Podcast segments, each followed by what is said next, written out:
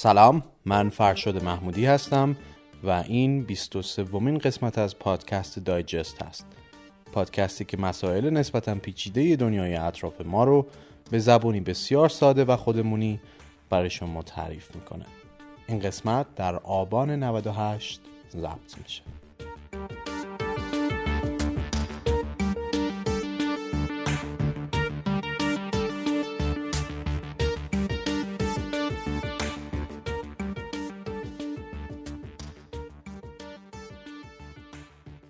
خب قبل از اینکه این قسمت رو شروع کنم اول یه توضیح بدم بابت این وقفه ای که در انتشار قسمت های جدید افتاده و باعث شده که دیر به دیر قسمت ها منتشر بشه.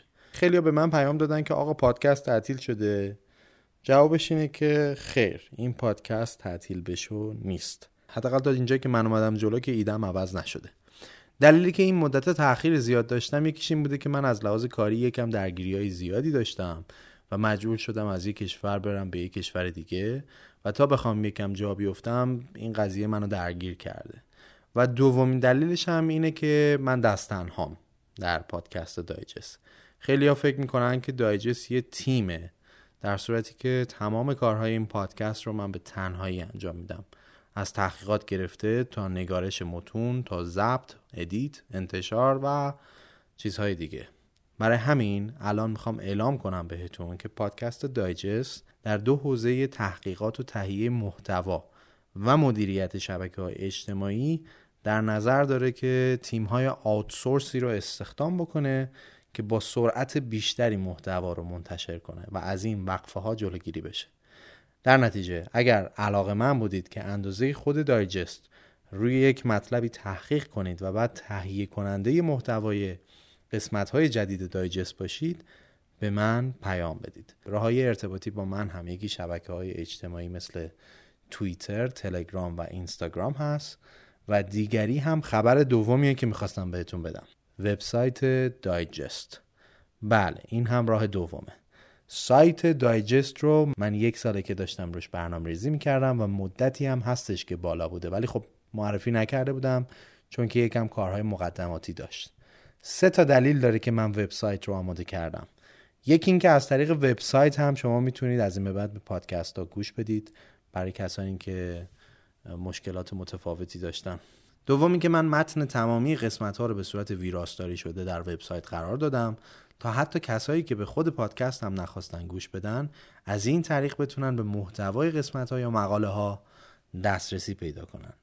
و در نهایت دلیل سوم یه قسمتی هستش که در وبسایت من درست کردم به اسم حمایت از دایجست. این پادکست رایگانه و رایگان هم خواهد بود.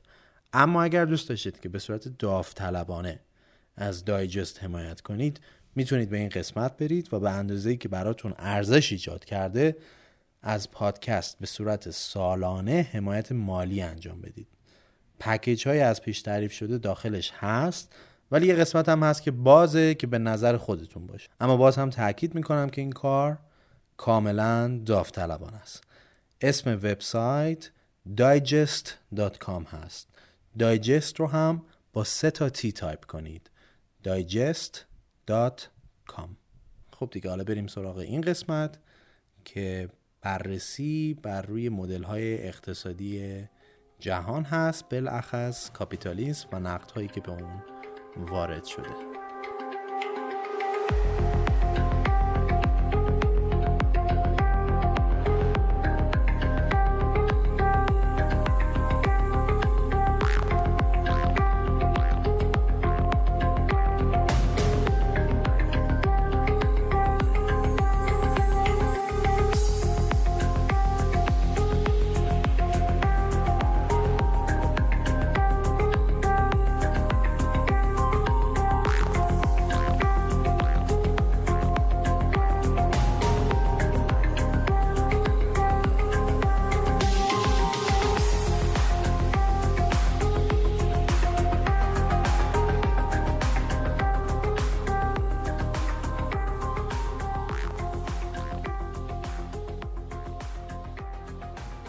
زمانی که صحبت از سیستم های اقتصادی انسان ها میشه ممکنه این تصور به وجود بیاد که تنوع چنین سیستم هایی باید به شدت زیاد باشه و به اندازه تنوع فرهنگ های مختلف انسان ها تفاوت در سیستم های اقتصادی وجود داشته باشه.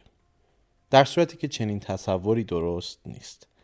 اگرچه که تنوع وسیعی از مؤسسات و مراسم اجتماعی وجود دارند که با فعالیت های اقتصادی امروز عجینن اما وقتی صحبت از مدل های اصلی سیستم های اقتصادی میشه این تنوع به این شدت نیست. در حقیقت تاریخ ثابت کرده که فقط چهار مدل سیستم اقتصادی وجود داره. یعنی در اصل سه سیستم که یک سیستم از ترکیب دوتای دیگه به وجود میاد. این سه سیستم اصلی به این شکل هستند سیستم هایی که بر اساس اصول سنت شکل گرفتن. سیستم هایی که بر اساس برنامه ریزی مرکزی شکل گرفتن و بر طبق اصول سیاست های دستوری ساماندهی شدن. و در نهایت سیستم هایی که هسته اصلی شکلگیری اونها بازارهان. نگران نباشید مفصل توضیح میدم. این محدود بودن تنوع سیستم های اقتصادی اشاره به این داره که هدف اصلی که تمام این ترکیبات اقتصادی برای اون شکل گرفتن از ازل تغییری نکرده. این هدف تا حدی تثبیت شده چیزی نیست جز هماهنگی بین فعالیت های تک تک افراد در رابطه با تأمین معاش از سیستم های بدوی اجتماعی گرفته تا انجام امور اداری و مالی در سیستم های صنعتی مدرن. هماهنگی های اجتماعی به خودی خود از طریق دو تا فعالیت اصلی می‌تونن تحلیل بشن تولید و توزیع. اولی یعنی تولید کالا و خدماتی که توسط جامعه مورد نیازه. فعالیتی که نیازمند جابجایی منابع اجتماعی مثل مهمترین اونا یعنی نیرو و تلاش انسانیه. فعالیت دوم که به همین میزان اهمیت داره توزیع مناسب همین کالا و خدماتیه که تولید شده. این توضیح نه تنها باید به ادامه فعالیت های نیروی انسانی جامعه کمک کنه به این شکل که انسان ها باید تأمین معاش بشن بلکه نظام ارزشی هر جامعه ای رو هم باید در نظر بگیره. نظام هایی که ممکنه در نهاد اونها قوانین وجود داشته باشه که بعضی از اعضای جامعه نسبت به بقیه دیگه جامعه ارجحیت بیشتری داشته باشن. ممکنه در جامعه ای مردها باید ارجهتر نسبت به زنان دیده بشن. یا برعکس خواص از عوام جدا باشن. صاحبان دارایی نسبت به کسایی که دارایی از خودشون ندارن و احزاب یک حزب نسبت به بقیه حزب ها به طور جداگانه ای ارزش گذاری بشن. در اصل این سیستم تولید و توزیع باید به سه سوال اساسی پاسخ بده. اول اینکه در یک جامعه چه کالاها و خدماتی تولید بشن دوم اینکه این کالا و خدمات تولید شده چطوری توزیع بشن و سوم اینکه برای چه کسانی این کالاها و خدمات تولید و توزیع بشن حالا تمام این مدل های اقتصادی تولید و توزیع متکی بر محرک های تشویقی و تنبیهی اجتماعی هن. برای مثال سیستم های سنتی محور بیشتر بر اساس هنجارها و ناهنجاری های اجتماعی درون جوامع خودشون کار می‌کنن. در صورتی که سیستم های اقتصادی دستوری با محوریت برنامه ریزی مرکزی همونطور هم که از اسم مدلشون معلومه بر اساس سیستم اجبار و منع کردن سراسری یا دادن امتیازها و کمک های یه طرفه به جامعه است. از سمت دیگه در سیستم های حالت سوم که بر اساس فلسفه بازار شکل گرفتن محرک اصلی اونها ساختار سود و زیانه.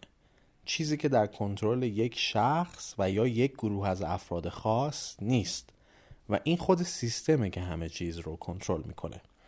به صورت خیلی ساده در این سیستم ها تک تک افراد سعی می‌کنن که تولیداتی داشته باشن که منجر به سود و منفعت بیشتری برای اونا بشه.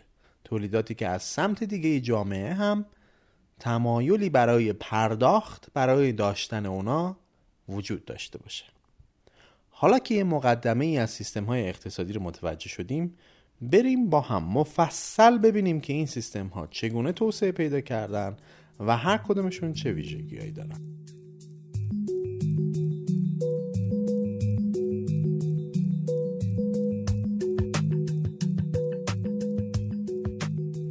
اسپانسر این قسمت از دایجست شرکت ارتباطات بازاریابی خلاقانه سی صرف هست. سی صرف با تمرکز بر بازاریابی دیجیتال سالهاست که داره به مشتری های بین المللی و ایرانیش خدمات ارائه می‌کنه. خدماتی مثل طراحی وبسایت، مدیریت شبکه های اجتماعی، طراحی کمپین های تبلیغاتی خلاقانه، برندینگ و بسیاری از خدمات بازاریابی و تبلیغاتی دیگه که تنوعش زیاد و پیشنهاد می‌کنم برای دیدن لیست کامل خدمات سی صرف و به خصوص دیدن نمونه کارهاشون به سایتشون یعنی csurf.com مراجعه کنید. احتمالا اونجا نمونه کارهایی رو می‌بینید که باهاشون آشنا هستین. این رو هم بگم که وبسایت دایجست توسط سی صرف طراحی شده فارغ از طراحی یو آی و نکته دیگه این که سی صرف سال 97 برنده شاهین طلایی و مقام اول بهترین کمپین دیجیتال سال از چهارمین جشنواره تبلیغات ایران شده. csarf.com s i s a r v.com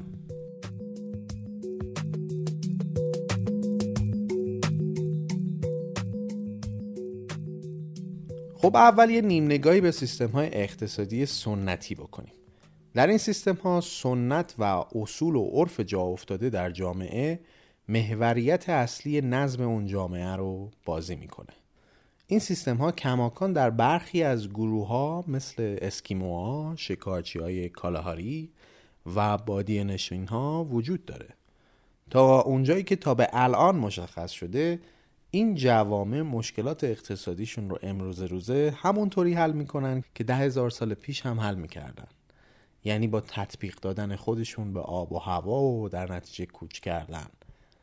تأمین معاش از طریق شکار یا جمعآوری آزوقه و توزیع تولیداتشون بر اساس هنجارهای عرف در جوامع خودشون. مقاله که از روش من این متن رو میخوندم در این قسمت یه تیکه از کتاب هارملس پیپل خانم الیزابت مارشال رو نقل کرده که توضیح بده این سیستم توضیح در این جوامع چطوری کار می‌کرده. منم براتون این یه تیکه رو ترجمه کردم. تو این یه تیکه میگه که وقتی که این جوامع سنتی رو آدم می‌بینه و نگاه می‌کنه که چطور آیدی شکار رو بین خودشون تقسیم می‌کنن اولش به نظر ناعادلانه میاد.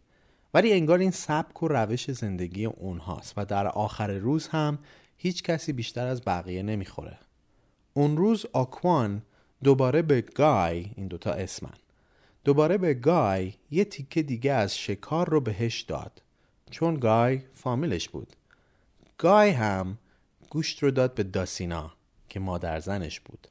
البته هیچ کس به سهم بزرگ گای اعتراض نمی کرد چون که خود گای شکارچی اون شکار بود و همزمان هیچ کسی هم شک نداشت که گای سهم بزرگش رو با بقیه تقسیم می‌کنه که اشتباه هم نمی‌کردن چون اون این کار کرد. تو این یتی که مت شاید بتونیم حال و هوای سیستم های توزیع اقتصادی و اون هنجارها و ارزشهای اجتماعی رو که ازش صحبت می‌کردیم رو بهتر درک کنیم. اما به غیر از دارایی های اشتراکی که شاید یکی از بارزترین ویژگی های جوامع شکارچی و جمعآوری کننده بوده دو ویژگی دیگه در مورد این سیستم هم توجه زیادی رو به خودشون جلب می‌کنن. اولین موضوع مربوط به میزان رزقه. این باور به صورت دراز مدتی وجود داشته که میزان رزق در این جوامع کم بوده به این دلیل که آزوقه کمیاب بوده. در صورتی که طبق یافته های البته هنوز جنجالی مردم شناسی به اسم مارشال سهلنز این تئوری نادر بودن غذا همچین درست هم نیست. جوامع بدوی به قول ایشون اگر می‌خواستن می‌تونستن میزان رزق خودشون رو به سادگی افزایش بدن. این حالتی که توسط مشاهده کننده های الان به عنوان کمیاب بودن آزوق تصور میشه برای مردمان اون جوامع معنای دیگه ای داشته. معنایی به نام سیر بودن. سهلین اعتقاد داره که این جوامع اولین جوامع ثروتمند واقعی به حساب میان. ویژگی دوم اینه که بسیار سخته که فعالیت های این جوامع رو بشه بهش گفت اقتصاد. هیچ مدل خاصی از هماهنگی وجود نداره که فعالیت های تولید و توزیع این جوامع رو با باقی زندگی اجتماعیشون جدا کنه. در نتیجه مفهومی هم به اسم اقتصاد به این تعریف امروزی شکل نمی‌گیره.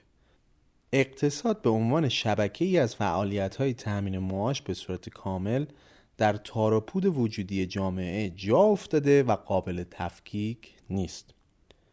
از اینکه بگذریم وارد سیستم برنامه ریزی مرکزی و دستوری میشیم. حقیقت اینه که در مورد پیدایش دقیق این سیستم و خلقت این سبک اطلاعات زیادی در دست نیست. از زمانهای باستان تمدنهای خارق‌العاده‌ای در مصر، چین، هندوستان به وجود اومدن که نه تنها به همراه خودشون پیشرفت‌های چشمگیری در فرهنگ خلق کردن بلکه ابزار نیرومند قدرت دولت رو به عنوان نیروی محرک ملت‌ها در تاریخ اضافه کردند. ظهور کشورهایی که دولت قدرت محور بودن یا به عبارت دیگه یک سیستم مرکزی بیشتر تصمیم ها رو می گرفت میشه گفت که بدون بحث یکی از تعیین کننده ترین تغییرات در تاریخ اقتصادی جهانه. اگرچه که سنت ها هنوز هم در پایه و اساس این جوامع بودن به این شکل که مثلا هر کسی شغل پدری خودش رو ادامه می‌داد اما معابد بسیار بزرگ سیستم های آبیاری پیچیده دیژها و شهرهای باستانی و تمام چیزهای خارق‌العاده‌ای که الان بعضی از آثارشون رو می‌بینیم مثل اهرام سلاسه و دیوار چین فقط و فقط می‌تونستن توسط چنین سیستم های دستوری ساخته بشن. ساختن چنین سازه هایی ویژگی های اصلی سیستم دستوری رو نشون میده. این سیستم ها برخلاف مدل های سنتی قابلیت ایجاد مازاد تولید و ثروت رو داشتند که یکی از اهداف اصلی این مدل هاست برای همین این سیستم ها قابلیت تغییر شرایط وجودی جامعه رو به شکلی داشتند و دارند که قابل تصور نیست. روش هایی که در هماهنگی های اقتصادی در سیستم مرکزی و دستوری استفاده میشه در حقیقت به شدت شبیه اونایی که کشورهای امپریالیستی رو هدایت می‌کرد. به همین خاطر در سیستم های دستوری مثل مدل های سنتی اقتصاد به صورت خودمختار و جداگانه ای از اصول تشکیل دهنده اجتماع وجود نداره یا به زبان ساده تر اقتصاد درگیر تصمیمات یک گروه و یک شخصه و به صورت اتوماتیک کار نمی‌کنه. اما در طرف دیگه ما سیستم اقتصادی بازار محور رو داریم از زمانهای دور روابط تجاری بین مردمان امپراتوری های باستان در بازارهای مختلف وجود داشته. از مصریان و رومیان گرفته تا ایرانیان و چین و غیره و زالک. در تمام این امپراتوری ها نهادهای بازار وجود داشته. ولی یادمون نره که وجود بازار به این معنی نبوده که اقتصادهای این کشورها هم بازار محور بوده. در جوامع قبل از سیستم بازار محور بازار نقشه مکانی رو داشته که عرضه کننده و تقاضا کننده های کالاهای اکثرا لوکس رو به هم متصل می‌کرده در صورتی که کالاها و خدمات اساسی کماکان بر اساس مدل های سنتی و اقتصادهای دستوری تعمین می شدن. یعنی به واسطه اینکه چون از ازل بازار وجود داشته نباید اشتباه کنیم که مدل های اقتصادی اونها هم بازار محور بوده. برای مثال بردهداری کماکان به عنوان یکی از اهرام های اصلی تأمین نیروی انسانی به حساب می اومده و بازار نیروی کاری که امروزه برای ما جا افتاده محلی از اعراب به آنچنان نداشته.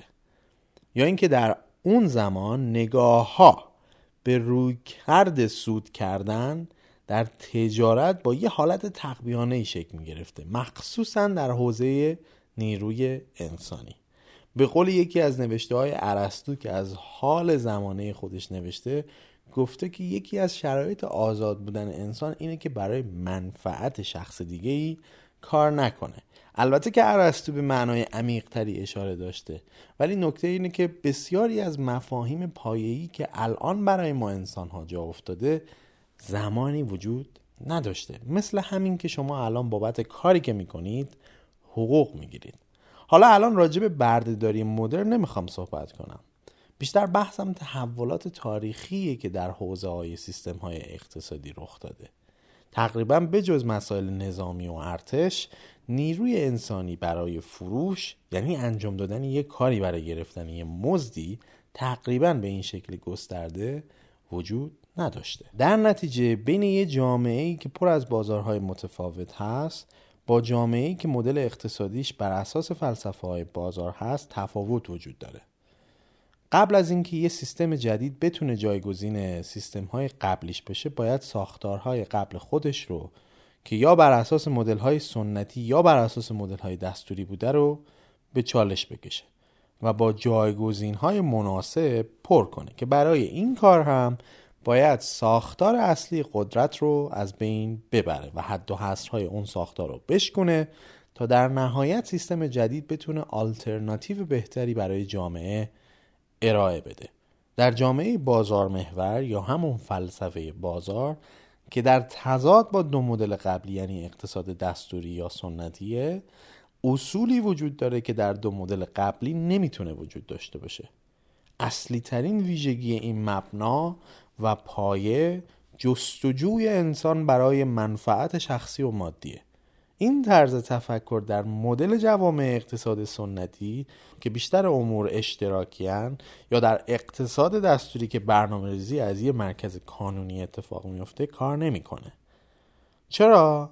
چون که به عنوان تهدیدی برای ساختارهای تثبیت شده قدرت یا اون جامعه قلم داد میشه چیزی که در حقیقت بنیان فلسفه سیستم های بازار محور هست یا همون شکلی از کاپیتالیسم.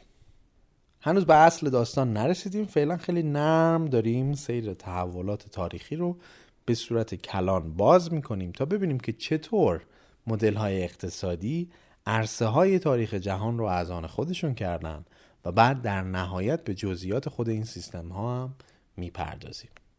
فرایندی که این تغییرات رو در عرصه های نهادی و نگرشی به وجود میاره باعث شکلگیری یک پارادایم میشه.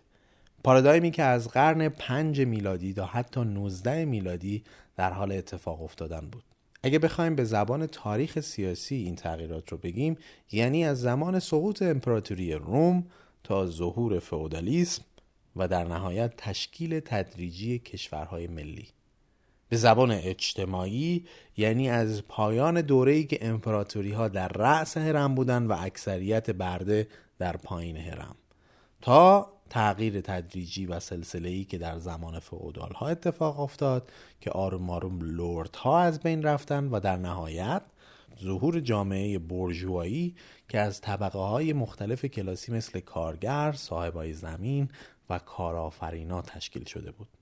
از لحاظ اقتصادی هم یعنی متلاشی شدن مکانیزم های اقتصادهای دستوری که برنامه ریزی رو به صورت مرکزی انجام می‌دادن تا ظهور مدل های ترکیبی از سنت و دستور در زمان فودال ها و در نهایت جایگزینی تدریجی اینها با شبکه بازار محوری که بر اساس مدل سود و زیان کار می‌کرد.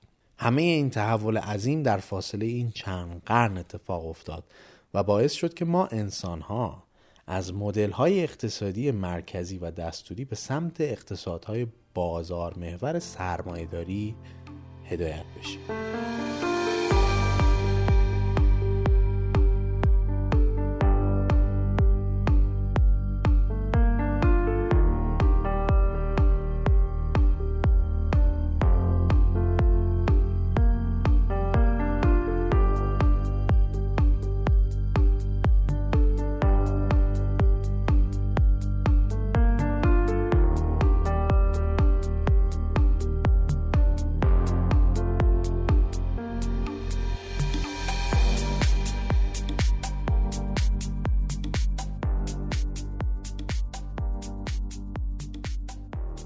برای اینکه رد پای ظهور سیستم سرمایه داری کاپیتالیسم یا همون مدل بازار محور رو بزنیم و ببینیم از کجا اومده باید بریم به زمانی که امپراتوری روم از هم پاشید و چنین عظمتی در اروپا سقوط کرد.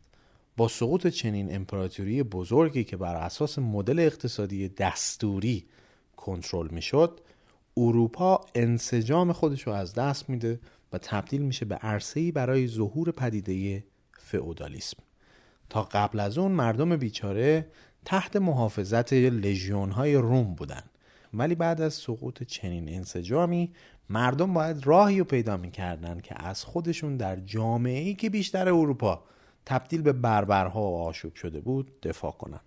فئودالیسم به صورت خیلی ساده یعنی دوره‌ای که بین قرنهای 9 تا 15 میلادی یعنی همون قرون وسطا که از سال 476 تا 1492 بود اتفاق افتاد که در حقیقت یه شکلی از جامعه بود که در اون روابط حول مالکیت زمین در قبال دریافت خدمات و نیروی کار شکل می گرفت. در این سیستم تمامی زمین یک سرزمین متعلق به پادشاه بود ولی به دلیل اینکه این پادشاه نمی‌تونست از سرزمین به درستی دفاع کنه قسمت های بزرگی از زمین ها رو به لورد ها می‌داد که خود اون لورد ها هم می‌تونستن به لورد های دیگه که درجه های پایین تری داشتن اهدا بکنه و لورد ها هم به رعیت و عوام اجازه می‌دادن که در این زمین ها زندگی کنن. در عوض در زمان حمله به کشور لوردها برای پادشاه باید حمایت نظامی آماده می‌کردن و به کمک پادشاه می‌رفتن. همین رابطه به پایین دست هم اطلاق می‌شد. یعنی رعیتی که اجازه پیدا می‌کردن در زمین لورد زندگی کنن باید قسمتی از تولیدات خودشون رو به لورد می‌دادن و در ازای اون از طرف لورد محافظت می‌شدن. داستان شوالیا خیلیش به این زمان برمیگرده. دیگه مدل اقتصادی این سیستم رو ببینید دیگه چطور بوده. کماکان با مدل بازار محور فاصله بسیاری وجود داره. بعد از چند صد سال فئودالیسم به دلایل مختلف از بین میره. سه تا دلیل اصلی که این سیستم از هم میپاشه این بوده که به مرور زمان پادشاه ها دیگه کمتر و کمتر برای سپاه و ارتش خودشون متکی به لورد ها بودن و ترجیح می‌دادن که در عوض از مزدورای حرفه‌ای استفاده کنن. در نتیجه قدرت دولت مرکزی قویتر و قویتر می‌شد و از اون طرف لوردها ضعیفتر و ضعیفتر. دوم اینکه تاون سیاه در انگلستان در سال 1348 میلادی بسیاری از رعیت و مردمی که روی این زمین ها رو کار می‌کردن رو از بین برد و در نتیجه تعداد نیروی کار به نسبت تقاضا خیلی کمتر شد. همین امر باعث می که این عوام انتخاب های بیشتری برای انتخاب محل زندگی و کار داشته باشند و درخواست حقوق و مزایای بیشتری رو بکنن که خود این یکی از بزرگترین تحولات در عرصه تبدیل شدن به یک جامعه بازار محور بود. تشکیل بازاری برای نیروی انسانی. و در نهایت توسعه شهرنشینی و ظهور بازارهای پول محور در مقابل اقتصاد زمین محور بود که این مهاجرت رو برای رعیت آسونتر می‌کرد. وقتی که این اتفاق میافتاد لوردها دیگه مثل سابق نمی‌تونستن با اعمال فشار به رعیت حق و منفعت حد اکثری رو برای خودشون فقط متصور بشن. و در نتیجه ظهور سیستم رقابتی اولین نشونه های سیستم سرمایه داری رو نمایان می‌کرد. پس این یه مقدمه کوچیکی از تحولات کلان در دنیا که چطور انسانها رو از دو مدل اقتصادی گذروند و به یکی از بزرگترین تحولاتش رسوند. تحولی که باعث شد انسان چنان سرعتی در پیشرفت پیدا کنه که از ابتدای حضورش در این جهان تا این حد رشد نکرده بود. تحولی به اسم ظهور سیستم سرمایهداری کاپیتالیسم یا توسعه مدل بازار محور. پس بریم تو دل این سیستم و ببینیم که چطور تکامل پیدا کرده و دقیقا چی هست.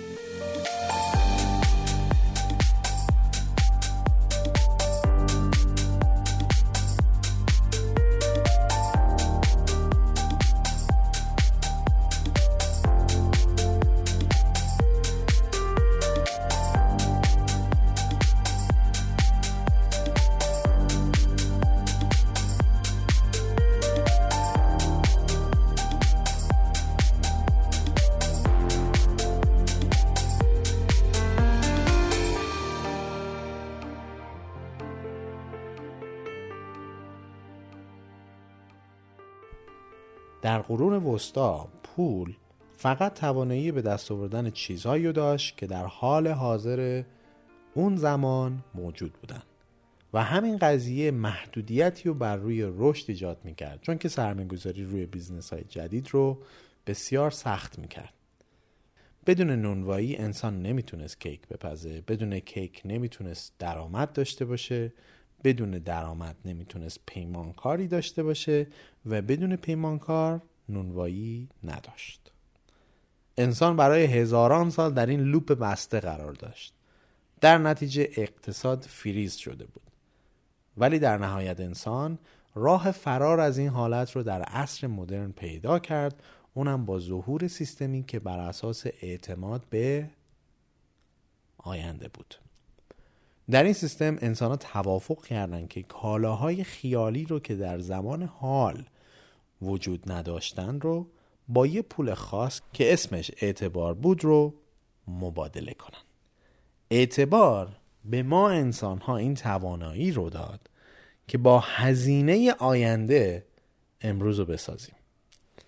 این ایده بر این مبنا و تفکر استوار بود که قطعا منابع آینده ما به مراتب فراوانتر و غنیتر از امروزن معلومه که اگر ما بتونیم امروز رو با درآمد فردا بسازیم فرصت های بیشماری رو به ما باز میشه. در دوران قبل مشکلی نبود که کسی ایده ای به ذهنش نمی رسید مشکل این بود که به ندرت کسی از اعتبار استفاده می‌کرد. به این دلیل که اعتماد نداشتن که آینده از حال حاضر بهتر خواهد بود. مردم اعتقاد داشتن که گذشته بهتر از امروز بوده و آینده یا بدتر خواهد بود یا نهایتا مثل الانه. یکی از عناصر اصلی سرمایهداری اینه که با ثروت بتونی ثروت بیشتری خلق کنی. ساده ترین شکل این قضیه یعنی اینکه پول قرض بدی و با بهره پس بگیری. چیزی که در زمان قرون وسطا تحت کنترل کلیسا به عنوان ربا ممنوع بود. در شکل پیچیده‌تر سرمایه‌داری یعنی اینکه ثروتت رو در یک پروژه سرمایه گذاری کنی به جای در عوض سهمی از اون پروژه و سود بیشتر. تحت لقای تفکرات کلیسا این شکل از روش تفکری جایی برای رشد و پا گرفتن نداشت.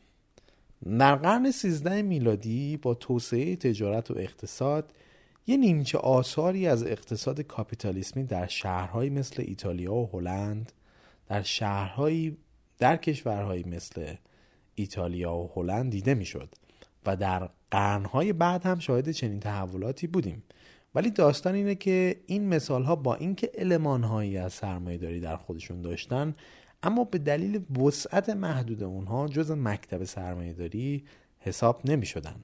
قطعا که بازار از ابتدا وجود داشته و افرادی هم بودن که می‌تونستن از فرصت های بازار استفاده کنن تا خلق ثروت کنن. ولی انقدر این سیستم تحت لقای الگوی فعودالی کم بود و در خدمت جامعه مرفه و خواص بود که برای اینکه بتونیم بگیم پارادایم موجود تغییر کرده خیلی ناکافی بوده. تا اینکه دو عامل باعث شد که این پارادایم چند صد ساله دستخوش تغییر بشه تا انسان با چیزی روبرو بشه که تا برای همیشه سرنوشتش رو تحت تاثیر قرار بده. و این دو عامل چیزی نبودن جز ظهور شرکت های سهامی و انقلاب صنعتی. business های تجاری پر ریسک در قرون وسطا هم انجام می شد ولی کاملا شخصی و توسط بعضی از تجار. اما زمانی که در قرن 16 میلادی امپراتوری های آتلانتیکی مثل انگلیس و هلند و اسپانیا و فرانسه و پرتغال و غیره سفرهای دریایی خودشون رو بیشتر کردن وضعیت تغییر کرد. در این سفرهای طولانی هم سود بیشتر می‌شد هم ریسک و سیستم جدیدی مورد نیاز بود. تجاری که سرمایه خودشون رو در ریسک میگذاشتن نیازمند حمایت های ویژه‌ای بودند که منجر به تشکیل شرکت هایی با امتیازهای انحصاری شد. انحصارهایی که از دربار به این شرکت ها داده می‌شد. برای مثال یکی از قوی ترین کشورهایی که طلایه‌دار این موضوع شد هلند بود. نمی‌دونم شرکت هند شرقی به گوشتون خورده یا نه. البته شرکت هند شرقی رو انگلستان هم داشته ولی شرکت هند شرقی هلند رو میشه گفت که اولین شرکت بورسی جهان بود که تغییر به شدت شگرفی در مدل اقتصادی دنیا ایجاد کرد.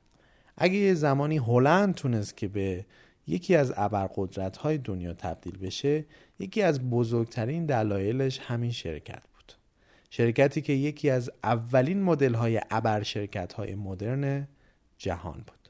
در صورتی که همین هلند حتی استقلال هم نداشت و تحت کنترل امپراتوری اسپانیا بود. اما اگه نخوام سرتون رو درد بیارم و وارد جزئیات بشم بالاخره هلند از زیر یوغ اسپانیایی ها خارج میشه. بعد از اینکه استقلالش رو به دست میاره هلند با یکی از بزرگترین مشکلاتش روبرو میشه.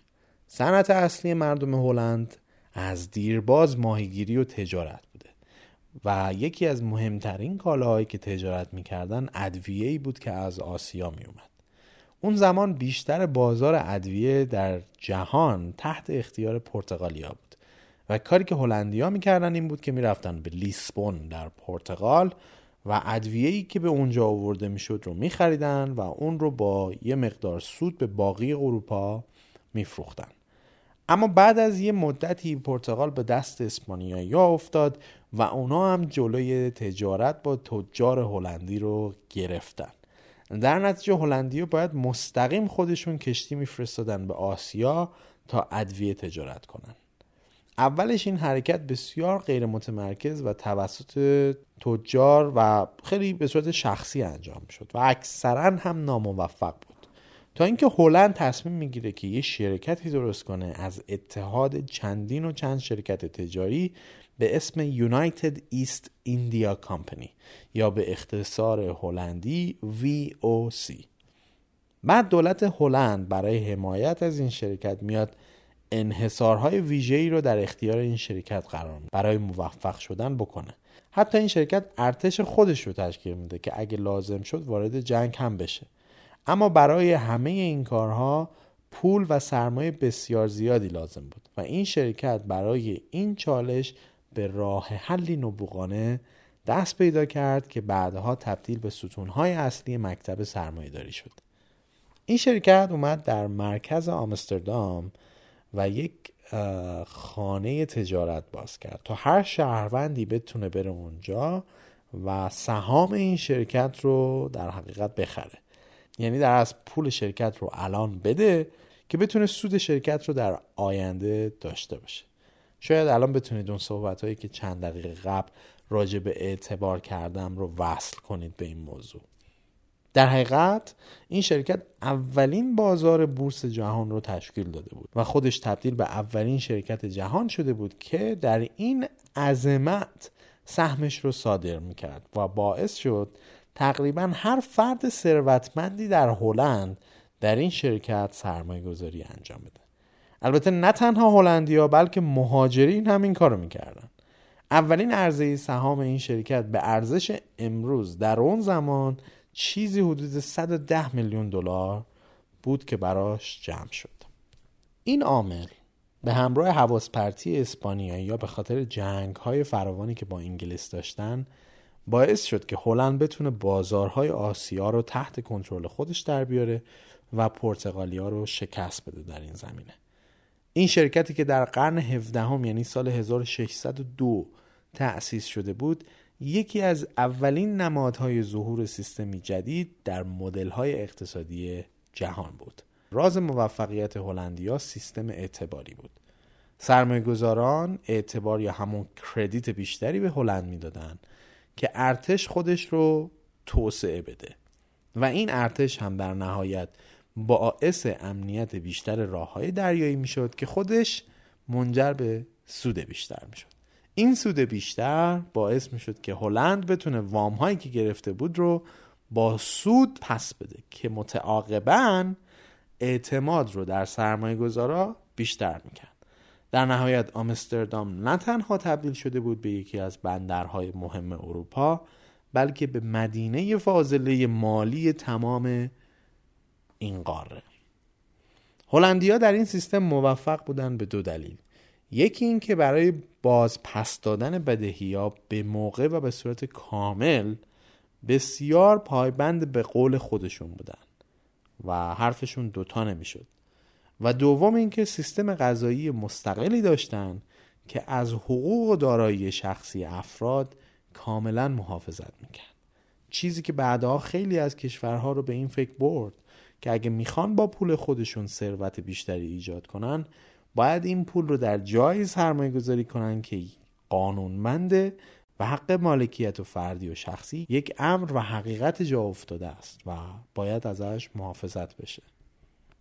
همینطور که میگذشت این سیستم به عنوان مدلی موفق در اقتصاد پیشرفت می‌کرد و کشورهای مختلف هم از این مدل استفاده می‌کردن اگر قسمت های 14 و 15 پادکست دایجست رو گوش ندادید پیشنهاد می‌کنم که حتما این دو قسمت رو که در مورد تاریخ پول هستش رو گوش بکنید تا ببینید که چطور پیدایش همین سیستم ها منجر به تشکیل اولین حباب های اقتصادی تاریخ هم شد. تجربه های ناموفقی مثل حباب میسیسیپی که راجع بهش مفصل گفتیم و اشاره شد که چطور همین مدل باعث بدبختی کشوری مثل فرانسه شد. از طرفی هم همونطور که گفتم اقتصاد زمین محور زمان فعودالی در حال از بین رفتن بود و با گسترش شهرنشینی مدل های مختلفی از اقتصاد به وجود می اومد. انقلاب صنعتی که در اواخر قرن 18 هم, هم اتفاق می افتاد عامل دیگهی برای این تغییر پارادایم در مدل های اقتصادی دنیا بود. اولین انقلاب صنعتی دنیا در اصل تغییری در فرایندهای تولیدی اروپا و آمریکا بود که دارش انگلیس بود. این تغییر بیشتر به تغییر مسیر دادن از متدهای تولید دستی به ماشینی، فرایندهای تولید شیمیایی و آهنی، استفاده زیاد از قدرت بخار و آب، توسعه ابزارالات ماشینی و ظهور کارخانه هایی با سیستم مکانیزه بود. در همین اسنا بود که یکی از بزرگترین اندیشمندان تاریخ در حوزه فلسفه و اقتصاد کتابی رو منتشر می‌کنه که میشه مبنایی بر مکتب سرمایه داری این فرد کسی نبود جز آدام سمیت یا به عبارت دیگه پدر علم اقتصاد. البته پدر کاپیتالیسم هم نامیده میشه. اسمیت با نوشتن کتابی به اسم ثروت ملل انقلابی در سیستم تفکری اقتصادی جهان درست کرد. این اسمیت بود که اولین ساختارهای مدل اقتصادی بازار محور رو مطرح کرد.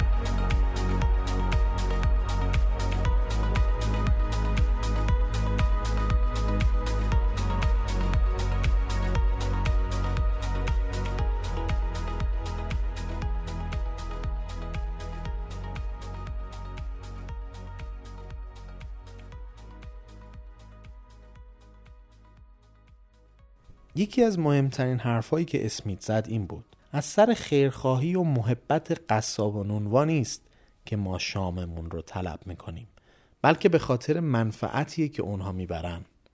به خاطر انسانیت اونا نیست که ما غذا سر میزمونه بلکه به خاطر عشقیه که به خودشون دارن.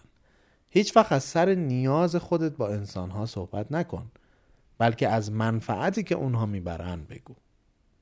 این یه تغییر نگاه بزرگ بود اسمیت بازار رو به چیزی شبیه یک دست نامرئی تشبیه می کرد که خودش همه چیز رو به تعادل میرسونه.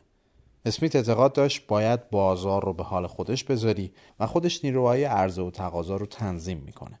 برای مثال اگه یک کالای بیش از اندازه گرون باشه خب مردم با نخریدنش عرضه کننده ها رو مجبور می‌کنن که قیمت رو تا حدی بیارن پایین.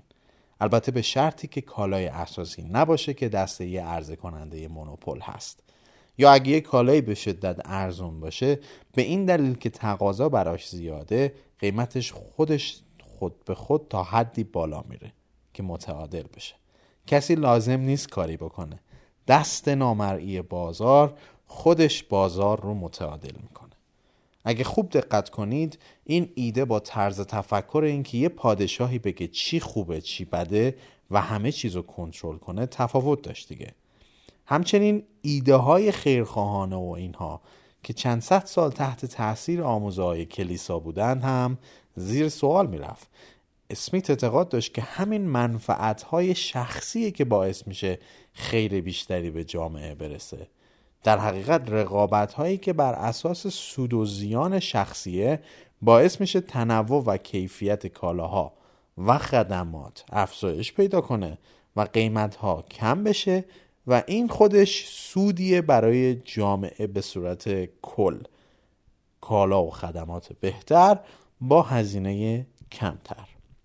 یکی از نقد هایی که اسمیت به سیستم قبلی خودش یعنی مرکنتایلیزم یا همون بازرگانی بر اساس تعادل تراز تجاری کشورها می‌کنه اینه که این ماهیت امتیازهای ویژه و انحصاری دادن به بعضی از شرکت ها در حقیقت جلوی پیشرفت کلی جامعه رو می‌گیرن. به اعتقاد اسمیت این رقابت آزاد و عادلانه است که باعث تولید و افزایش بهرهوری میشه که در نهایت رونق اجتماعی رو به دنبال خواهد داشت. در نتیجه این سرمایه داری سرمایه داری و کاپیتالیست که ازش این همه صحبت میشه چیزی جزی نیست که در حقیقت مالکیت خصوصی عوامل تولید هستند. یعنی اینکه به جای اینکه یه دولت یا یک پادشاه برای صنایع تصمیم بگیره این خود افراد و شرکت های خصوصی باشند که مالکیت این صنایع رو بر عهده می‌گیرن. در این مدل حرف اصلی اینه که اگه شما تلاش کنید از رقبای خودتون پیشی بگیرید و محصول و خدماتی به متقاضیان ارائه کنید که طالب داشته باشه در نتیجه شما رشد می‌کنید. به همین سادگی. الان احتمالا صدای سوسیالیستا بلند میشه. زب کنید زب کنید. به مارکس هم می‌رسیم. گاماس گاماس الان پیش خودتون فکر می‌کنید همین؟ اینکه خب خیلی بدیهیه. الان بله. ولی یه زمانی این انقلابی بود در سیستم های موجود اقتصادی جهان. اسمیت کم حرف البته نزد. یکی دیگه از مهمترین ستونهای تئوری های اسمیت تقسیم کار بود. تقسیم کار یک مفهومی بود بر این باور که اگر فرایند تولید به مراحل مختلف تقسیم بشه باعث میشه که کارگرها تمرکز بیشتری رو قسمتهای خاصی داشته باشن و اگر کارگرها بتونن در یک قسمت خاص متمرکز تر بشن در نتیجه بهرهوری افزایش پیدا می‌کنه. اما به این شرط که میزان تولید به اندازه کافی باشه. از طرف دیگه در توضیح تئوری های اسمیت شاید مهمتر از معرفی کردن سیستم بازار محور تقسیم کردن جامعه به دو دنیای اقتصادی و دنیای سیاسی بود. از دید اسمیت نقش دولت به حدی کم شده بود که سه وظیفه اصلی رو برای دولت متصور می شد. دفاع ملی، محافظت از اعضای جامعه در مقابل بیعدالتی و ظلم و اجرای کارهای عامل منفعه از طریق سازمان ها و شرکت های دولتی مثل آموزش همگانی که شاید منفعت مستقیمی برای شرکت های خصوصی نداشته باشه اگرچه که به صورت کلی به جامعه سود میرسونه. از طرفی هر چقدر نقش دولت کوچکتر می‌شد نقش اقتصاد پررنگتر تحت تاثیر تئوری های اسمی دو جهان به وجود اومده یعنی جهان اقتصادی و جهان سیاسی باید از هم جدا می شدن.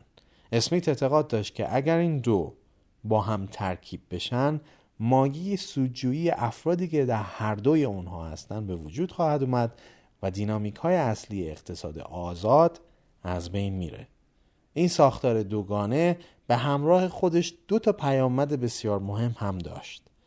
اولی محدود شدن قدرت سیاسی بود که نقش بسیار مهمی در تشکیل دولت‌های دموکراتیک بازی کرد و دومی نیاز برای تحلیل جدیدی از سازوکار این جهان نیمچه مستقل اقتصادی در داخل یک نظام بزرگتر اجتماعی بود که باعث شد رشته‌ای به اسم اقتصاد خلق بشه.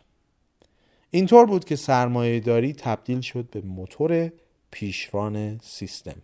این مدل جدید که هنوز هم در اکثر جهان امروز رایجه چنان قدرت رشد انسان رو در این 2300 سال اخیر تغییر داد که کل تاریخ انسان نداد.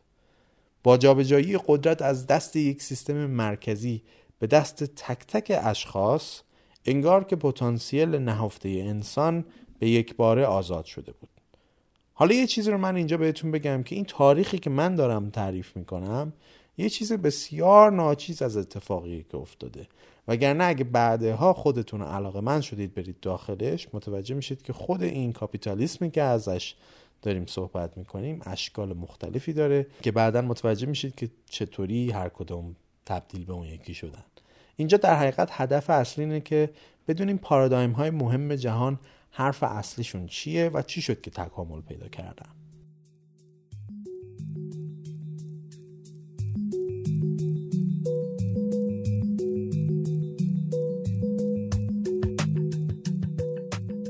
اسپانسر این قسمت از دایجست پونیشاست.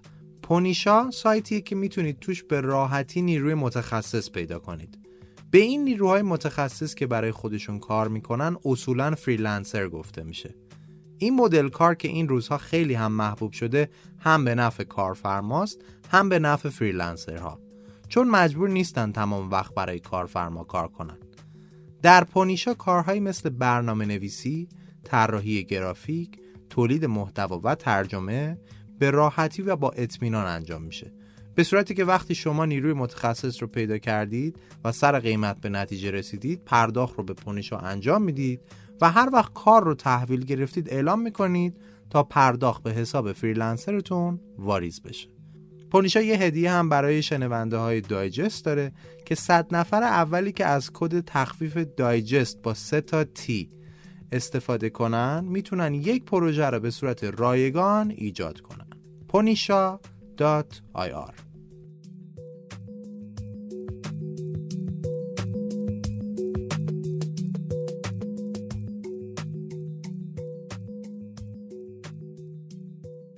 شکل های اولیه سرمایه داری تحت مکتب مرکنتایلیزم که در قسمت تاریخ پول هم گفتیم بودن. هرچند مرکنتایلیزم هیچ وقت به عنوان سرمایه داری کامل معرفی نشد.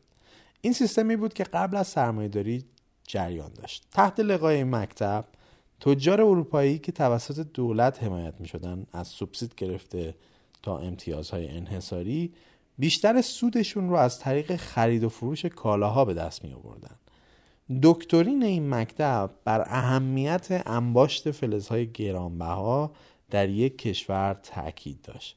پیروان این چارچوب فکری اعتقاد بر این داشتند که کشور باید کالای بیشتری به نسبت وارداتش صادر کنه.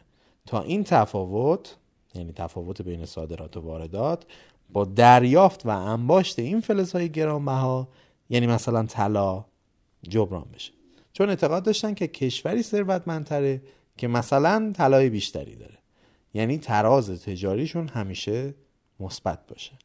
از طرفی اعتقاد داشتن که دولت با دادن سوبسید و وضع تعرفه های گمرکی روی واردات و اهدای امتیازهای انحصاری به تولید محصولات داخلی هم کمک می‌کنه. خیلی شبیه استراتژی های دونالد ترامپ الانه. اینا اعتقاد داشتن که کشور فقط باید مواد خامی رو که خودش نمی‌تونه تولید کنه رو وارد کنه. و این واردات هم باید از طریق مستعمره گرفتن کشورهای دیگه باشه. این کشورهای مستعمره نه تنها منبع خوبی برای مواد خام خواهند بود بلکه خودشون هم بازاری هن برای محصولات تولیدی ما. از اون طرف چون رقابت به نفع کشور نیست این مستعمره ها باید از تولید داخلی خودشون و تجارت به کشورهای دیگه خارجی من بشن مرکنتایلیزم سیستمی برای تولید سود بود اگرچه کالاها در این سیستم توسط متدهای غیر کاپیتالیستی تولید می شدن. به قول تاریخنگار کارل پولانی این سیستم با اینکه ویژگی های متفاوتی از دوران قبل سرمایه داری رو داشت و با تمام کششی که به سمت تجاری سازی داشت اما هیچ وقت به دو تا از اساسی ترین ارکان تولید حمله نکرد که وارد این پروسه تجاری سازی بشن. یعنی نیروی کار و زمین. برای همین این مکتب بیشتر نزدیک به فئودالیسم بود تا کاپیتالیسم. اما بالاخره این مکتب با ظهور افرادی مثل آدم اسمیت و تئوری های اونها در انگلیس سقوط کرد. اسمیت این ایده اونها مبنی بر اینکه ثروت جهان متوقف شده و تنها راه افزایش ثروت کشورها مستعمره سازی کشورهای دیگه هست رو به چالش کشید. و در نهایت در عواست قرن 18 هم ما وارد فاز سرمایهداری صنعتی شدیم. تمام اون سرمایه هایی که در دوران قبل انباش شده بود و دور شدن از ساختارهای فئودالی سبب شد که این سرمایه های پولی و نیروی کار به انقلاب صنعتی که در حال شکل گرفتن بود سرعت ببخشند در زمان اسمیت ساختارهای کاری در کارخانه ها کماکان کوچیک بودند اما با توجه به تئوریای تقسیم کار و رشد سرسام‌آور صنایع این کارخونه ها چند دهه بعد نیروهای کاری چند هزار نفری رو در خودشون جا می‌دادن. این افزایش وسعت کار و نیروی کاری با خودش تغییراتی رو در ماهیت کار هم به همراه آورد در زمان آدم سمیت فاصله طبقاتی بین کارگر و کارفرما اون چنان نبود اما در اوایل قرن 19 هم این فاصله به حدی زیاد شده بود که کارخونه ها به مکانهای شیطانی تشبیه می شدن. اگر رمان هارد تایمز چارلز دیکنز رو خونده باشید متوجه حال و هوای اون دوران انگلستان میشید که چطور فاصله غنی و فقیر رو اگر رمان هارد تایمز چارلز دیکنز رو خونده باشید متوجه حال و هوای اون دوران انگلستان میشید که چطور فاصله غنی و فقیر رو در جامعه سرمایهداری اون زمان نشون میده. البته یه تئوری هست که میگه وضعیت مردم وقتی با الان مقایسه میشه اون دوران بله بد بوده. ولی وضعیت معاش مردم به نسبت دورانهای قبل به مراتب بهتر بوده. البته این از اون بحث که که سرش جنجال زیاده. کاپیتالیستا میگن اگه می‌بینید که زن و بچه ها هم در کارخونه ها کار می‌کردن به خاطر این بود که تا قبل از اون گشنه بودن. کسی مجبورشون که نکرده بود از فرط گشنگی مردم اومده بودن برای کار. حالا چه زن و چه بچه. و این خودش راه حلی برای نجات از وضع موجود بود. این منتقدانی که فقط زوم کردن روی شرایط غیر انسانی اون زمان جامعه سرمایه داری مثل به کار گرفتن بچه ها در کارخونه ها مدت طولانی کار فاصله زیاد غنی و فقیر و غیره یادشون میره که این رو هم بگن که تا چه حد سرمایه داری باعث شد استاندارد زندگی بالا بره و امید به زندگی افزایش پیدا کنه. زندگی یک قرن قبل از این دوران بهتر نبوده. پس خیلی خلاصه سیستم سرمایهداری چی بود؟ به صورت کلید واژه میگیم. مالکیت شخصی عوامل تولید و دارایی رقابت آزاد و تنظیم بازار بر اساس های عرضه و تقاضا. و مشکلات بزرگی هم که به وجود آورده بود افزایش فاصله طبقاتی شرایط غیر انسانی کاری مثل استفاده از کودکان کار و های طولانی کاری. خیلی خیلی خلاصه دیگه. یعنی همه اینایی که گفتیم چکیده شد اینا. اما همینطور که این دوران جدید انقلابی در عرصه های اقتصادی و صنعتی دنیا به وجود می آورد اندیشمند دیگه ای ظهور کرد که انقلاب دیگه ای در تفکرات جهان درست کرد. کسی که احتمالا اسمش رو زیاد شنیدید. کارل مارکس.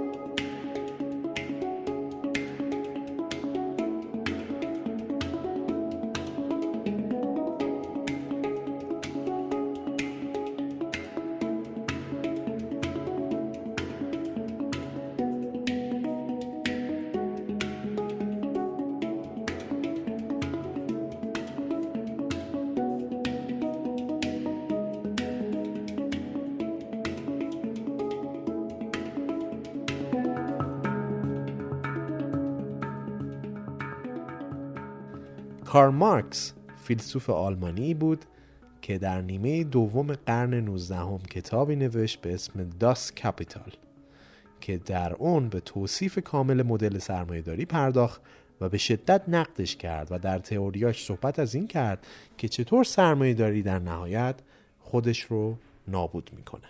به صورت خیلی خلاصه حرف مارکس این بود که سیستمی که بر مبنای منفعت شخصی بنا شده در نهایت ناپایداره.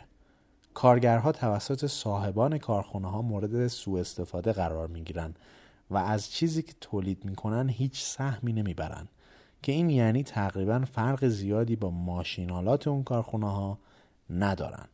کارخونه دارها و یا سرمایه داران تمام قدرت رو در دست خودشون دارن به این دلیل که اونا ابزار تولید رو در اختیار دارن یعنی سرمایه نیروی کار زمین. و این باعث میشه که سرمایه روی سرمایهشون انباشته بشه در صورتی که کارگرها فقیر و فقیرتر میشن. به قول مارکس این روشی ناپایدار برای ساماندهی جامعه به حساب میاد و در نهایت جامعه تحت لقای چنین سیستمی زیر وزن تناقضات خودش له میشه و سقوط می‌کنه. البته مارکس اشاره نکرد که چه زمانی این اتفاق میفته. مارکس نقدهایی به این سیستم سرمایهداری می‌گیره که الان می‌خوام چند تا از مهمترین هاشون رو براتون باز کنم. اولین نقد غیر قابل اتکا بودن رشد در این سیستم هاست. بسیاری از منتقدا ادعا کردند که سرمایهداری از ناپایداری ذاتی رنج می‌بره و از زمانی که صنعتی شدن رخ داده باعث آلوده کردن این سیستم شده. ایده اینه که چون رشد سرمایهداری توسط انتظارات بر مبنای سود و منفعت هدایت میشه در نتیجه با تغییراتی که در فرصتهای اجتماعی و تکنولوژیکی برای انباشت سرمایه خلق میشه بالا پایین میشه. یعنی وقتی این فرصت ها در جامعه خلق میشن سرمایه سرازیر میشه به سمت اونها که این کار باعث رشد های ناگهانی در اون حوزه میشه. اما بالاخره این میل شدید به سرازیر شدن سرمایه به اون سمت به این دلیل که تقاضا برای اون کالا یا خدمت اشباع شده بالاخره فروکش می‌کنه و باعث به وجود اومدن توقفی در سرمایه گذاری در اون حوزه میشه و همون شرکت هایی که در شکوفایی اقتصادی دوره قبل سرمایه گذاری کرده بودن رو تکون میده و منجر به رکود میشه. در نتیجه رشد اقتصادی به هزینه رکود بعد از اونها اتفاق میفته به عقیده مارکس راه رشد فقط بی نیست بلکه به صورت فضاینده بی ثباته. چیزی که مارکس به این جنبش های غیر هماهنگ می‌گفت آنارشی بازار. مارکس اعتقاد داشت که این نتایجه فرایند صنعتی شدن هست که منتج به تشکیل ابر شرکت ها میشه. هر بار که این شکوفایی های اقتصادی با رکودهای متعاقب اونها از سر اشباع شدن بازار اتفاق میفتن فرایند علک کردنی در بازار اتفاق میفته که باعث میشه شرکت های بزرگتر و موفقتر دارایی های شرکت های کوچکتر و کم توانتر رو تصاحب کنن. در نتیجه دینامیک های رشد سرمایه رو بیشتر در همین شرکت های بزرگتر و بزرگتر متمرکز می‌کنه. که خود این باعث میشه که ما وقتی این شکوفایی ها به اتمام می‌رسن دچار تخریب های بیشتری بشیم. و این فرایند تا حدی ادامه پیدا می‌کنه که صبر طبقه کارگر تمام میشه و کاپیتالیسم با سوسیالیسم جایگزین میشه. نقد دوم به کیفیت رشد مربوط میشه. این نقد روی عوارض جانبی منفی به وجود اومده که زایده سیستمی هستند که فقط تنها راه ارزیابیش بر اساس میزان سوداوریه. حرف اینه که این در ذات یک سیستم صنعتی پیچیده است که طی فرایند تولید محصولات نکات منفی هم در کنار نکات مثبت تولید بشه. مثل ضایعات فاضلاب یا شرایط کاری ناسالم در کنار محصولات مفید. یه چیزی که در این زمینه مارکس مطرح کرده بود پدیده alienation بود بیگانگی. چیزی که خود آدم اسمیت هم هشدار داده بود که اگر این فرایند تقسیم کار اتفاق بیفته در نتیجه تخصصگرایی ممکنه کارگرها احساس بیگانگی با کاری که هر روز می‌کنن پیدا کنن و احساس در حقیقت پوچی و خرفتی بکنن. فیلم Modern Times چارلی چاپلین رو یادتونه که از طریق کمدی سعی می‌کرد پوچ بودن کار کارگرهای کارخونه رو نشون بده.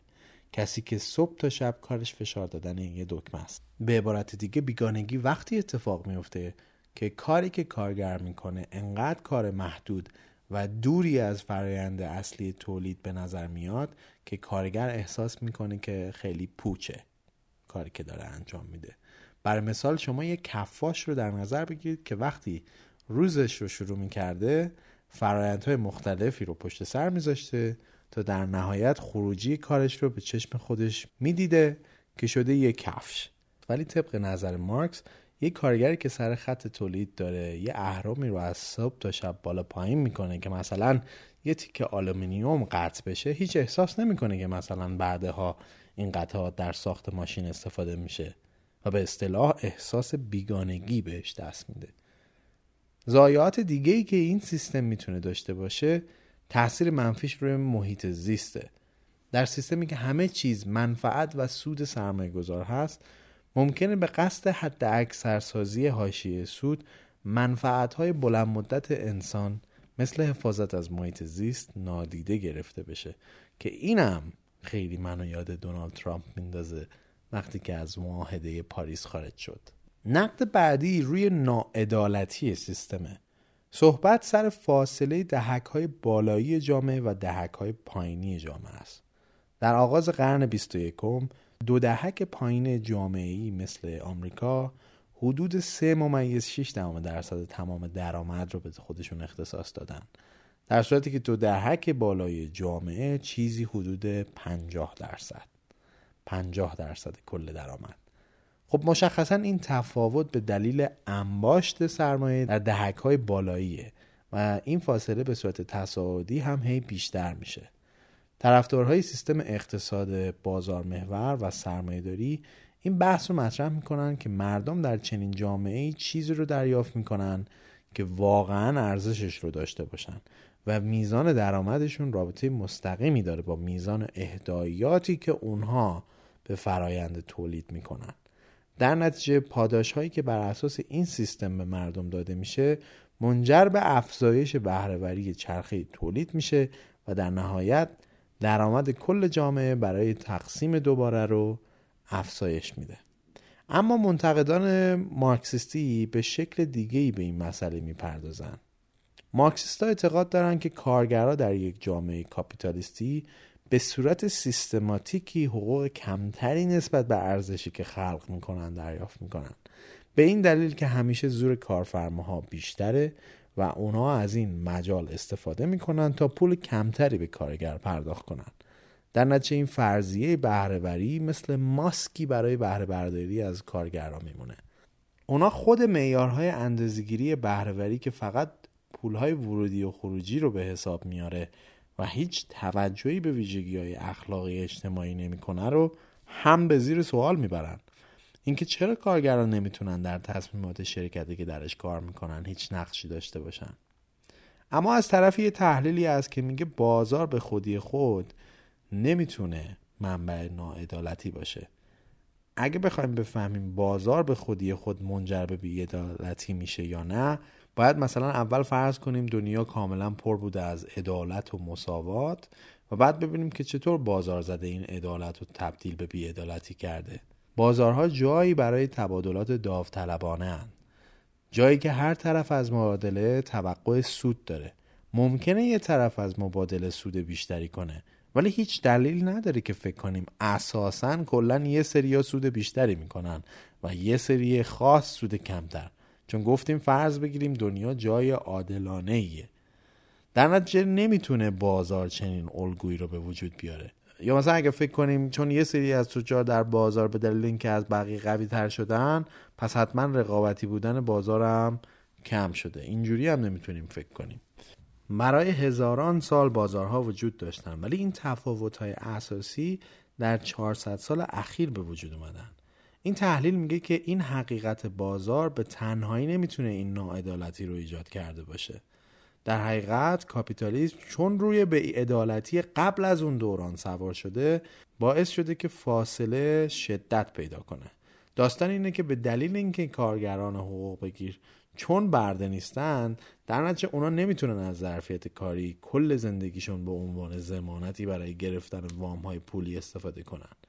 در صورتی که سرمایه‌دارا از سرمایهشون هم برای سود ساختن استفاده می‌کنن هم با سرمایهشون می‌تونن دوباره وام بگیرن سرمایه گذاری کنن و پول بیشتری بسازن. در نتیجه تفاوت بین کسایی که داراییایی برای زمانت دارن و کسانی که ندارن بیشتر و بیشتر میشه. حتی اگه کارگرها با وام هم صابخونه بشن کسانی که ثروتمندترن می‌تونن باز کماکان پیشی بگیرن. سرمایه و نیروی کار در یک سطح با هم بازی نمی‌کنن. و این عدم تقارن یکی از بزرگترین دلایل بیعدالتیه. مارکس اعتقاد داشت که کاپیتالیسم برای خود کاپیتالیست ها هم بده. مارکس حرفش این نبود که همه کاپیتالیست ها آدم های بد و شروری هن. برای مثال خودش از غم و رنج های پشت صحنه ازدواج های بورژوایی آگاه بود. اینجا پرانتز باز کنم برای کسی که نمی‌دونم بورژوا کیه خیلی خلاصش مارکس اعتقاد داشت که بورژوا به طبقه ای از جامعه معمولا اطلاق میشه که در سیستم سرمایه داری همونهایی که صاحب عوامل تولید در دوران صنعتی سازی شدنن و تنها دغدغهشون ارزش دارایی ها و حفظ سرمایهشونه برای اینکه بتونن برتری خودشون رو در جامعه حفظ کنن. مارکس استدلال می‌کرد که ازدواج در حقیقت شبیه توسعه همکاری business ی شده و خانواده بورژوایی لبریز از ظلم و رنج و استرسه. چون آدمهایی که در این خانواده هستن به خاطر عشق با هم نیستن بلکه به دلایل اقتصادیه. مارکس باور داشت که سیستم سرمایهداری همه رو مجبور می‌کنه که منافع اقتصادی رو در مرکز زندگیشون قرار بدن تا دیگه نتونن معنای روابط عمیق و صادقانه رو بفهمن. اون به این تمایل روانی فتیشم کالایی یا کمادیتی فتیشیزم می‌گفت. برای اینکه این حالت باعث میشه که ما انسان ها به چیزهایی ارزش بدیم که در حقیقت ارزش عینی ندارن. معنی فتیش یعنی دادن ارزش به چیزی که در خصوصیات عینی اون شی یا ابژه وجود نداره. مثلا بت. بت در اصل یک مجسمه چوبی هست که هیچ چیزی در اصل غیر از که چوب نیست در صورتی که بعضی از آدم ها قدرت های ماورا طبیعه رو به همین یه تیکه چوب اطلاق می‌کردن. همین حالت رو حالا شما به کالاها بست بدید. مارکس می‌خواست مردم آزاد از محدودیت های اجتماعی باشن تا بتونن در نهایت انتخاب های سالم و منطقی در روابطشون داشته باشن. پاسخ فمینیستی قرن بیستم به ظلم علیه زنان این بود که زنها هم باید مثل مردا بتونن برن سر کار. در صورتی که مارکس باور داشت که این اصرار فمینیست ها بدتر بردگی انسان رو عمیقتر هم می‌کنه. مارکس می‌گفت نکته این نیست که زنها هم باید مثل مردا همین رنج ها رو تحمل کنن بلکه نکته اینه که مردا و زنها با هم باید این انتخاب براشون فراهم بشه که از تفریح کردن لذت ببرن. یه ویژگی مهم آثار مارکس اینه که باور داره که این سیستم اقتصادی به صورت خیلی ظریفی ایده هایی رو در ذهن ما میکاره و بهش رنگ و بو میده. به باور اون اقتصاد چیزی به اسم یک ایدئولوژی رو خلق می‌کنه. در یک جامعه سرمایهداری تمام مردم چه فقیر چه غنی به چیزایی فکر می‌کنن که بیشتر قضاوت های ارزشی و مادی به حساب میان که به خود سیستم برمیگرده. برای مثال ایده این که کسی که کار نمی‌کنه پس آدم بیارزشیه یا اینکه تفریح کردن بیش از چند هفته در سال گناهه یا عیبه یا اینکه دارایی بیشتر باعث خوشحالی بیشتر ما میشه همه زایده این ایدئولوژی هستن که چارچوب فکریش رو همین سیستم ایجاد کرده. به صورت خلاصه به باور مارکس یکی از بدیهای سیستم سرمایهداری این نیست که مثلا هر کی در نوک هرم نشسته پس فاسده. بلکه ایده های کاپیتالیستی به ما یاد میدن که مسترب رقابتجو و از لحاظ سیاسی راضی به وضع موجود باشیم. البته مارکس فقط نگفت که مشکل سیستم سرمایهداری چیه بلکه جامعه یوتوپیایی خودش رو هم تا حدی ترسیم کرد. در بیانیه کمونیستیش مارکس دنیایی رو ترسیم کرده که در اون مالکیت شخصی یا ارث و میراسی وجود نداره. جامعه ای که هرچی درآمد بیشتر میشه مالیات هم بیشتر میشه. جامعه ای که سیستم های بانکی ارتباطی و صنایع حمل و نقلیش به صورت مرکزی داره میشه. جامعه ای که تحصیلات در اون رایگانه. امروزه شما الان می‌بینید که چقدر از تفکرات رویایی مارکس اتفاق افتاده و کاپیتالیسم امروز کاملا شبیه به دوران اولیه خودش نیست که خود این یه تاریخ مفصل داره که من دیگه واردش نمیشم چون این قسمت واقعا دیگه تموم بشه و نخواهد بود. همچنین مارکس دوست داشت که جامعه کمونیستی اجازه بده تا جنبه های مختلف وجودی انسان توسعه پیدا کنه. چیزی که خودش میگه اینه که در یک جامعه کمونیستی این امکان برای من هست که یک کاری رو امروز انجام بدم و فردا کاملا یک کار دیگه ای رو. مثلا صبح برم شکار بعد از ظهر ماهی بگیرم عصر دامداری کنم بعد از شام به نقد و بررسی بپردازم بدون اینکه هیچ وقت شکارچی ماهیگیر دامدار یا منتقد مثلا ادبی باشم. اینا بعضی از مهمترین نقد های یکی از بزرگترین اندیشمندهای جهان یعنی کار مارکس بود که بعد از مرگش منجر به برخی از بزرگترین انقلاب های جهان و تشکیل دولت های سوسیالیستی و کمونیستی مثل شوروی و چین شد. البته یه نکته جالب هم از زندگی شخصی کار مارکس باید بدونیم. کار مارکس دوست خیلی صمیمی و پولداری داشت به اسم فردریک انگل که صاحب یک کارخونه پنبه بود خودش. خیلی از این تئوری رو هم اصلا با هم نوشتن. مارکس وقتی که با خانوادهش به انگلستان نقل مکان می‌کنه تقریبا میشه گفت که از لحاظ مالی تحت حمایت این دوست سرمایهدارش بود. حتی انگل بود که پول چاپ آثار مارکس رو پرداخت کرد. برای همین یه جمله ای هست که میگه کاپیتالیسم در حقیقت پول مارکسیسم و سوسیالیسم رو پرداخت کرده. خب از دل حرفهای مارکس همونطور که گفته شد مفاهیم مثل سوسیالیسم و کمونیسم بعدا توسط افراد مختلفی تو دنیا مثل لنین در اومد که دنیا رو تکون داد. هرچند که خود این مفاهیم حتی قبل از مارکس هم مطرح شده بودن. و مارکس خالق اینها نبود. اما میشه گفت که مارکس یکی از مهمترین مراجعی است که میشه این دو مکتب رو بهش رفرنس داد. بر اساس نظریه مارکس کمونیسم بعد از سوسیالیسم به دست میاد. اعتقاد مارکس این بود که اگر این سیستم کاپیتالیسم بخواد سقوط کنه این اتفاق یه شبه نمیافته و رفتن به سمت کمونیسم که حالت ایدئال جامعه است بیشتر شبیه یک پروسه است تا یک اتفاق ناگهانی. مارکس باور داشت که وقتی طبقه کارگر طاقتش تاق میشه و شورش می‌کنه و ساختارهای قدرت رو از هم ساقط می‌کنه اولین مرحله ای که جامعه واردش میشه اسمش هست دیکتاتوری طبقه کارگر. این دیکتاتوری به اعتقاد اون شبیه دیکتاتوری سرمایهداری نیست فقط با گروه های جدیدتر بلکه قوانین خودش رو داره. یکی از فرقاش اینه که در حالت قبلی یعنی در سرمایهداری اقلیت استعمارگر بر روی اکثریت استعمار شده حکمرانی می‌کنن. ولی در این حالت اکثریت طبقه کارگر به روی اقلیت طبقه برجوهایی حکمرانی می‌کنن. در نتیجه یه رژیم یا دولت مرکزی تشکیل خواهد شد که توسط طبقه کارگر هدایت میشه. به اعتقاد مارکس کمونیسم دو قسمت داره که قسمت اولش همون سوسیالیسمه و اینکه کمونیسم در یک فرایند انقلابی بلند مدت شکل می‌گیره. حالا فرق این دو چی هست؟ یعنی سوسیالیسم و کمونیسم. در جفت این دو حالت این مردم هستند که صاحب عوامل تولیدن یعنی نیروی کار و زمین و سرمایه و برنامه ریزی اقتصادی رو یه دولت مرکزی انجام میده. تفاوت اصلی در اینه که در کمونیسم بیشتر دارایی و منابع اقتصادی متعلق به دولت هستند و تحت نظر اون کنترل میشه و تک تک افراد جامعه هیچ دارایی شخصی نخواهند داشت. اما در سوسیالیسم تمام دارایی و منابع متعلق به تک تک افراد اون جامعه به صورت مشترکه که تحت مدیریت یک دولت مرکزی که به صورت دموکراتیک توسط خود مردم انتخاب شده. یعنی در سوسیالیسم همه مردم صاحب نفت هستند و هر کسی به اندازه میزان ارزشی که به سیستم اضافه می‌کنه وردش می‌کنه.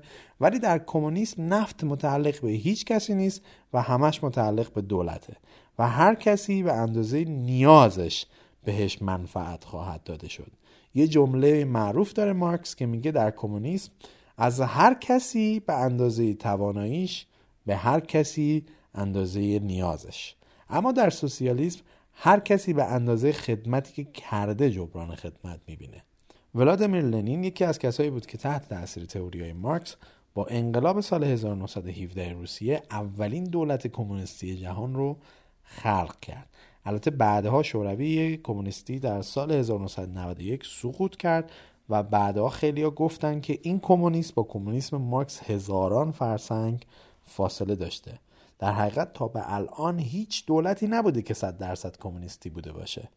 هرچند که دولت های مثل چین، ویتنام، کره شمالی و کوبا خودشون رو کمونیست قلمداد می‌کنن. دلیلی که به اینها کمونیست گفته میشه به خاطر اینه که یه دولت مرکزی همه ابعاد اقتصادی و سیاسی رو مدیریت می‌کنه. از طرف دیگه هم تا الان هیچ کشوری هم صد درصد سوسیالیست نبوده حتی کشورهایی مثل نروژ، دانمارک، فنلاند، سوئد که در جرگه دولت‌های سوسیالیستی هستند. در حقیقت به این کشورها بیشتر سوسیال دموکرات گفته میشه یعنی اینکه اومدن روی ساختارهای بازارهای کاپیتالیستی اقتصاد سوسیالیستی رو هم اضافه کردن. یعنی چطور؟ به این شکل که شما در این کشورها که بیشتر کشورهای اسکاندیناوی هستن مردم به رفاه بسیار بالای عمومی دسترسی دارن. مثلا تحصیلات همگانی بسیار با کیفیت در تمامی مقاطع به صورت رایگان. برای نمونه فنلاند یکی از بهترین سیستم های آموزشی دنیا رو داره حتی در سطح عالی ولی تقریبا رایگانه. اعتقاد اینه که در نظام های سوسیالیستی کاری کنن که اختلاف طبقاتی از بین بره. مثلا در آمریکا تحصیلات با کیفیت در سطح عالی بسیار گرونه. حالا اگه نسل قبلی شما ثروتمند بوده باشه و نسل قبلی کسی فقیر اون وقت این پولی که از طبقه ثروتمند قبلی به ارث می‌رسه باعث میشه که اون نسل جدید حق تحصیل در اون دانشگاه های خوب رو داشته باشه. ولی اون کسی که نسل قبلیش پول نداشته نتونه و اینجوری همیشه طبقه موفق و ناموفق از هم جدا میمونن. و به قول مارکس تضاد کلاس در جامعه همیشه پدیدار خواهد بود. اما در کشوری مثل فنلاند با ارائه اینجور خدمات رفاهی سعی می‌کنن فاصله بین کلاس های جامعه رو کم بکنن و فرصت رشد برای همه یکسان باشه. یا مثلا در این کشورهای سوسیال دموکرات مردم خدمات بهداشت عمومی رایگان با کیفیت خواهند داشت. خدمات حمل و نقل عمومی رایگانه. مسکن و خیلی از چیزهای دیگه که رفاه عمومی جامعه رو افزایش میده قابل دسترس و ارزونه. اما کماکان استقلال بازار رو هم از بین نمی‌برن و جلوی رشد فردی رو نمی‌گیرن. اما خب این همه خدمات رفاهی هزینه ای هم داره دیگه و هزینهش اینه که این کشورها یکی از بالاترین نرخ‌های مالیاتی درآمد رو در جهان دارن. یعنی ایده اینه که آقا همه یه پولی به یه بابایی به اسم دولت که خودمون انتخابش کردیم و بهش اعتماد داریم بدیم و اون خیال هممون رو از بسیاری از استرس هایی که مثلا مردم آمریکا می‌کشن خلاص کنه. یعنی ترکیبی از نفع اقتصادی جامعه به صورت یک کل و افراد به صورت تک تک. در صورتی که کمونیسم می‌گفت نه کلا قسمت تک تک افرادش حذف بشه و همه چی برای جامعه به صورت کل باشه. و این خودش که از نقدهایی است که بهش وارده که این سیستم باعث میشه که انگیزه افراد از کار کردن بیشتر کم بشه و کسی در فکر تلاش زیاد نباشه. و تجربه دنیا هم در دههای اخیر نشون میده که هنوز این مدل نتونسته که مدل خوبی برای مدیریت جامعه باشه. از طرف کشورهای سرمایهداری کامل هم مثل آمریکا هستن که کمترین نرخ مالیات ها در اونا وجود داره. ولی خب نسبت رفاه اجتماعی اونا هم کمتره به نسبت کشورهای اسکاندیناوی. و همه چیز خود مردم باید خریداری کنن. ولی این فرصت هم بیشتر برات فراهم هست که بسیار ثروتمند بشی. به شرطی که چیزی برای ارائه داشته باشی که خریدار داشته باشه. تا زمانی که این رو داشته باشی می‌تونی رشد کنی. همین الان هم که داریم صحبت می‌کنیم یکی از همین نامزدهای انتخابات ریاست جمهوری آمریکا به اسم برنی سندرز در حقیقت طرفدار مکتب سوسیال دموکرات هست. یا همین مدل کشورهای اسکاندیناوی. و این برای آمریکا یعنی یک چرخش خیلی بزرگ. اما اتفاقی که در دنیا الان داره میفته در حقیقت میکسی از همه این مدل هاست. و نمیشه گفت که دولتی هست که صد درصد روی یکی از اینها سوار شده. و کسایی که خوب از این مباحث آگاه هستن الان ممکنه بگن اینو نگفتی اونو نگفتی جزئیات این قسمت انقدر زیاده که نمیشه در یک پادکست جا بشه و هزاران هزار کتاب در باب هر کدوم از این موضوعات نوشته شده. هدف این قسمت بیشتر یه آشنایی اجمالی با کلیت این مباحث بود که حداقل سرآغازی برای علاقه شما دوستان بشه که اگر تمایل داشتید خودتون مطالعه بیشتری داشته باشید. مضاف بر این که در قسمت های بعدی که داستانهای روسیه و چین و کشورهای اسکاندیناوی رو با جزئیات بیشتری خواستم بگم این مقدمه شاید بکار بیاد.